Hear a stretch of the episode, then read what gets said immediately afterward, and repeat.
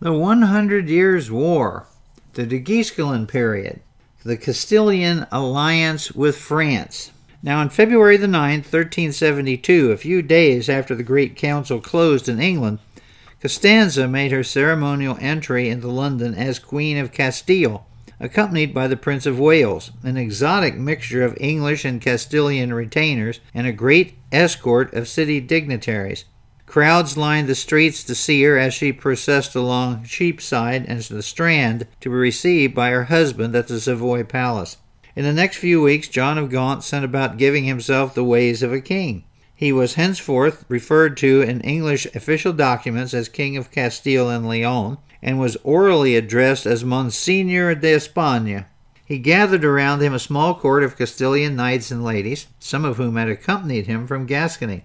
Others joined him over the following years as successive disasters forced them to flee from Castile and their neighboring kingdoms where they had taken refuge. Within the Gaunt household, a small Castilian chancery was set up under the supervision of Juan Gutierrez, which prepared documents in his name according to the traditional style of King Pedro's chancery, dated after the Castilian era, either sealed with a silver seal of the royal arms of Castile and England and signed by John's hand in the traditional formula Yo el Rey, possibly the only words of Spanish that he ever knew. John of Gaunt's marriage and his designs on the throne of Castile proved to be a serious political mistake from every point of view but his own. It cemented the alliance of the, the Trastamarian dynasty with its French protectors and made Castile an enemy of England for a generation. Castile was a formidable adversary, the country was relatively infertile and had suffered as much as anywhere in Western Europe from the economic misfortunes of the 14th century plague and depopulation, declining production, persistent inflation, all of them accompanied by severe social tensions. But its population was twice the size of England, and its resources, although laid waste in the civil wars, were potentially very large.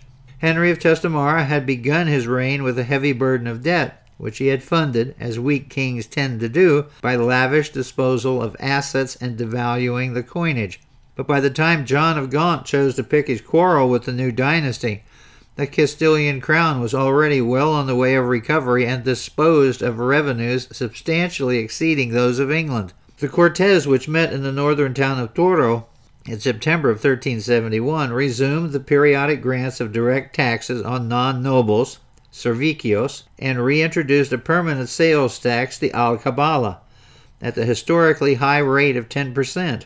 Over the following years, Castile, although lacking the pervasive bureaucracy of England and France, would gradually join the ranks of Western European countries to whom war brought intensive government and crushing levels of taxation. The tax revenues of the Castilian crown had stood at 500,000 to 600,000 doblas. It's about 100,000 to 120,000 pounds before the Civil War, which was roughly comparable to the annual revenues of the King of England in wartime. They rose well over twice that level at their peak in the, in the 1380s.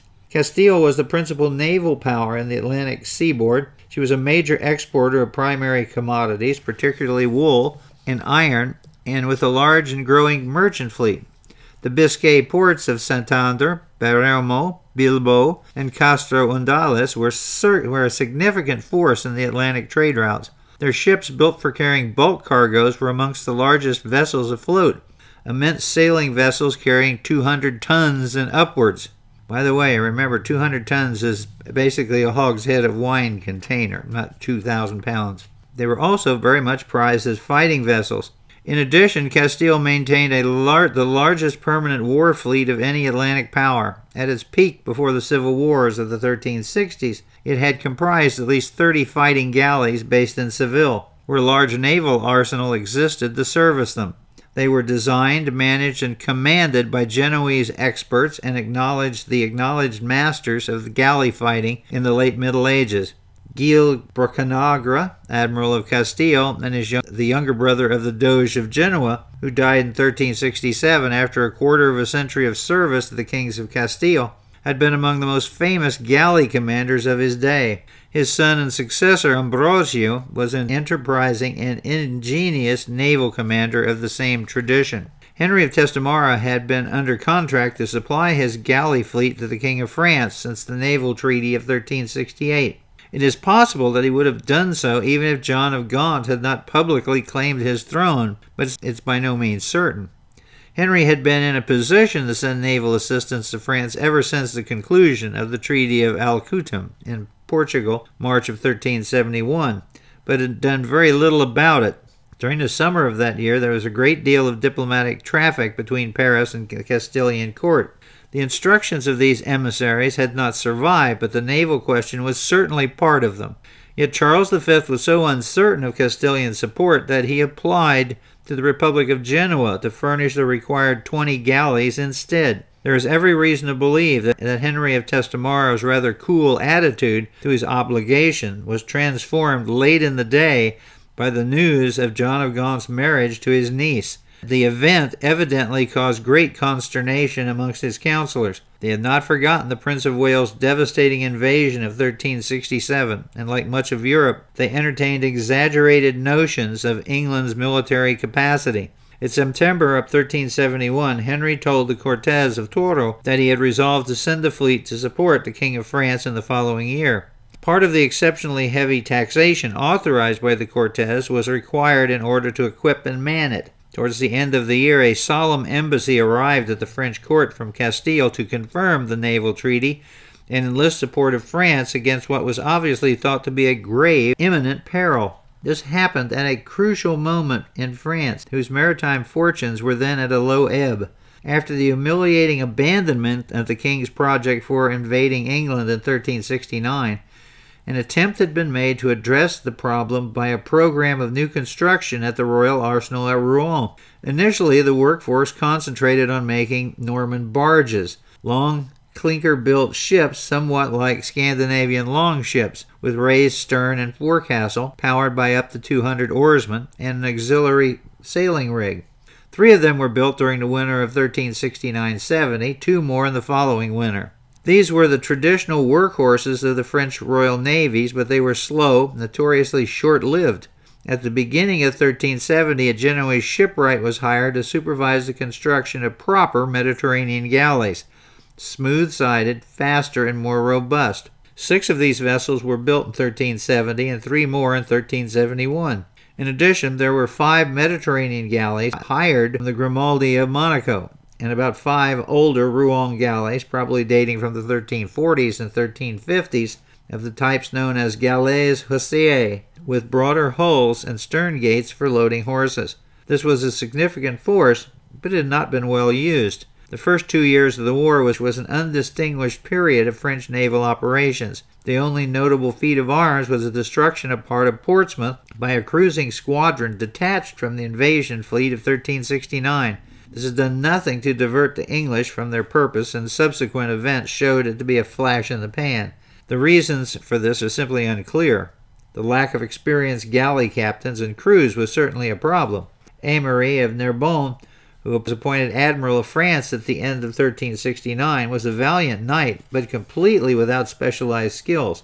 Although he went to sea with his fleet, his functions as commander practice appear to have been exercised by his deputy Jean de Colombier, a shipmaster from Montpellier who was relieved of his duties after a year.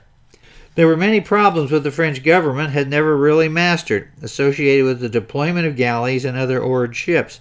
They were ideal for coastal raiding because their shallow draft, maneuverability, and large armed crews. However, they required regular maintenance and frequent refits. They had limited storage space, which meant they could not remain at sea for very long without returning to port to get food and drink.